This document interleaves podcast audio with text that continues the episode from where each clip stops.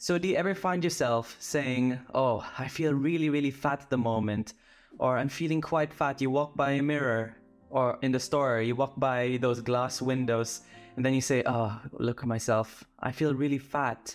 Or you've eaten so much pizza, lots of brownies, lots of normally your binge foods, the foods you tend to avoid, and you think to yourself, Oh, I feel fat. Maybe even just simply had breakfast, lunch, and dinner which sometimes you might not normally do. And then you think to yourself, oh, I feel fat.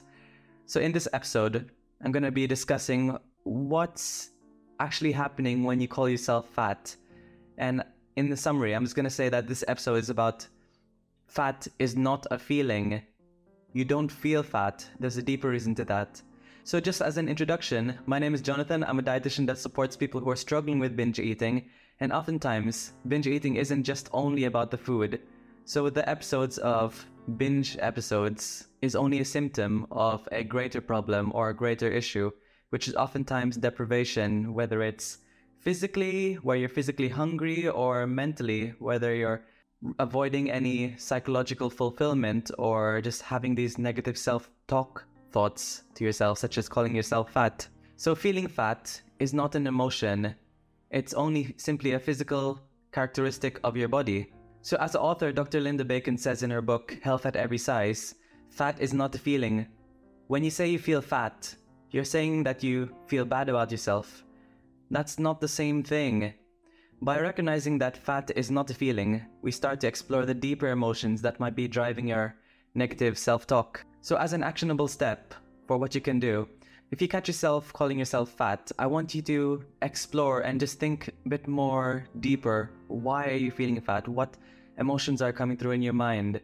Are you feeling anxious? Are you feeling stressed? Are you feeling maybe even insecure?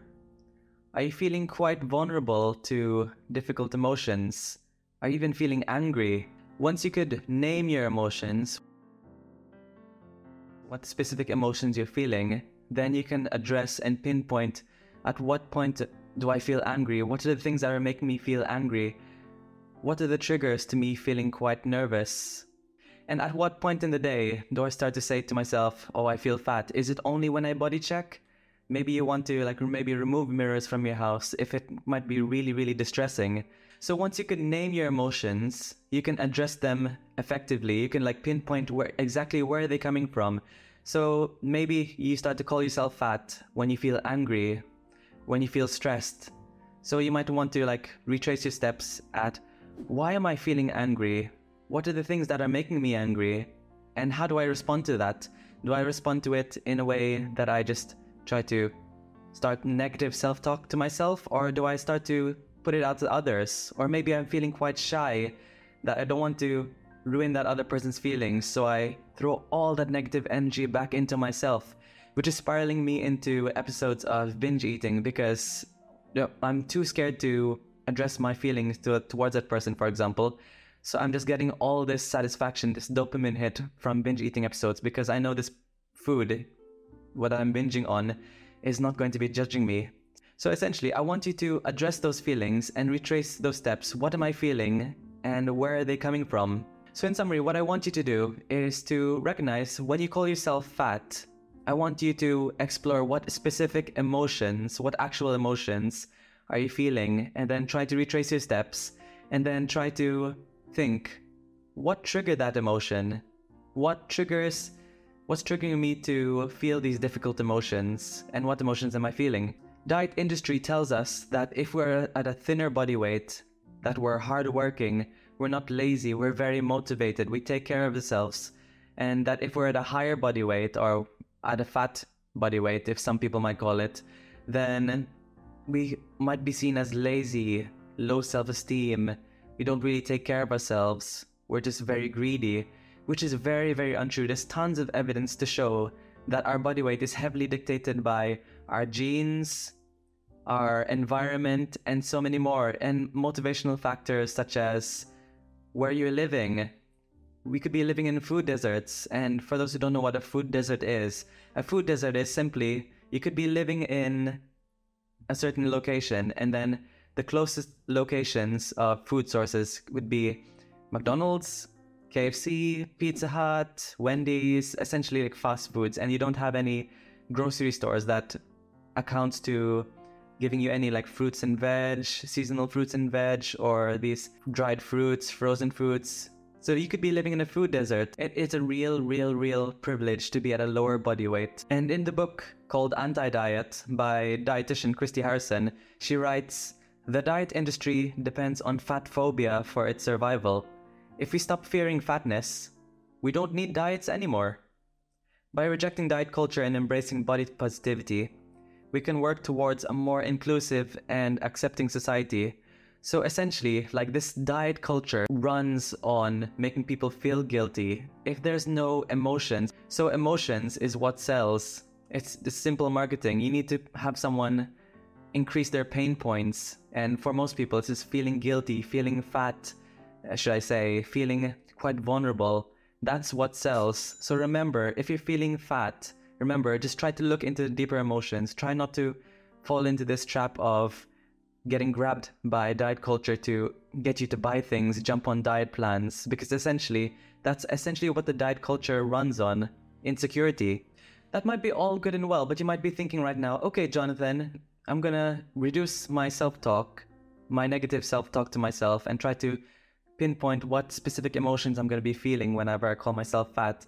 But you might be thinking, Jonathan, but if I'm at a higher body weight, won't I be at a higher risk of death compared to someone who's at a lower body weight? And I just want to say, as a registered dietitian who supports people who are struggling with disordered eating, eating disorders, binge eating, binge eating disorder, that if you're at a higher body weight or whatever body weight you are, you can be metabolically healthy. And there is actual research coming from that, which I'm going to be linking in the description of this episode or podcast, wherever you're listening to this to, and also link it right over here. So essentially, if you're including these four healthy habits, which is including fruits and veg, your five a day, increasing physical activity, reducing alcohol or avoiding alcohol, and reducing or avoiding smoking. So if you include these four habits, then metabolically, you can be much healthier. So someone who's including and implementing these four habits at a higher body weight will be much more metabolically healthy than someone who is at a lower body weight, who people would be considering thin, even if they have six packs. If they're smoking, if they're not including their fruits and veg, if they're not implementing regular physical activity, and they're just drinking a lot. So let's put this in the example. So you might be having a high cholesterol. Reducing your weight is not going to ideally reduce your cholesterol levels. If you're implementing more fruits and veg, focusing more on the quality of fat, the monounsaturated fats, your olive oil, nuts, avocados, then that's going to reduce your cholesterol. There's not much evidence on weight. If you're going to be reducing or avoiding smoking and alcohol, that's going to reduce your cholesterol. If you're going to be increasing your physical activity, that's going to be reducing your cholesterol. So you can be then metabolically healthy and you can implement these two other bits in life with diabetes. And there's not much strong evidence long term about these 800 calorie diets with diabetes, it can be shown even to increase your risk of binge eating episodes.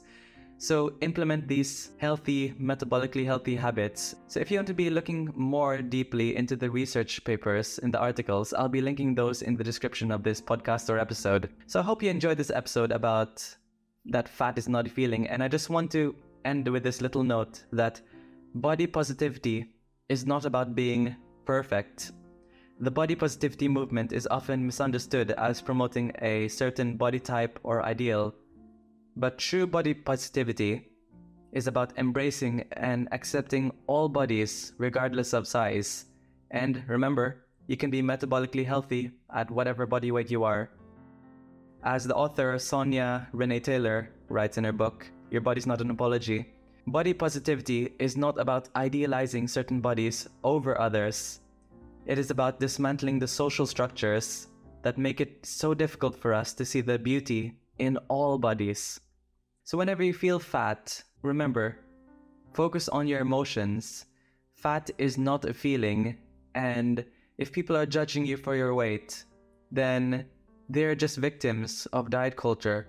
Let's try to rise up over diet culture that, remember, diet culture runs on insecurities, it runs on fear, it runs on shame, if we all loved our bodies, then this diet culture about these slimming products, these fad diets, these rip-off programs, they're all gonna fall apart because if people love themselves more and accept themselves for who they are, then we wouldn't be needing any of these. So I hope you enjoyed this episode and I want you to comment below. Have you been a victim of body shaming or been a victim of diet culture? And if so, in what way?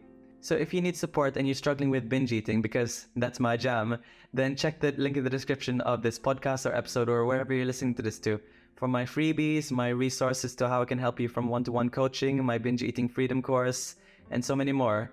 So see ya!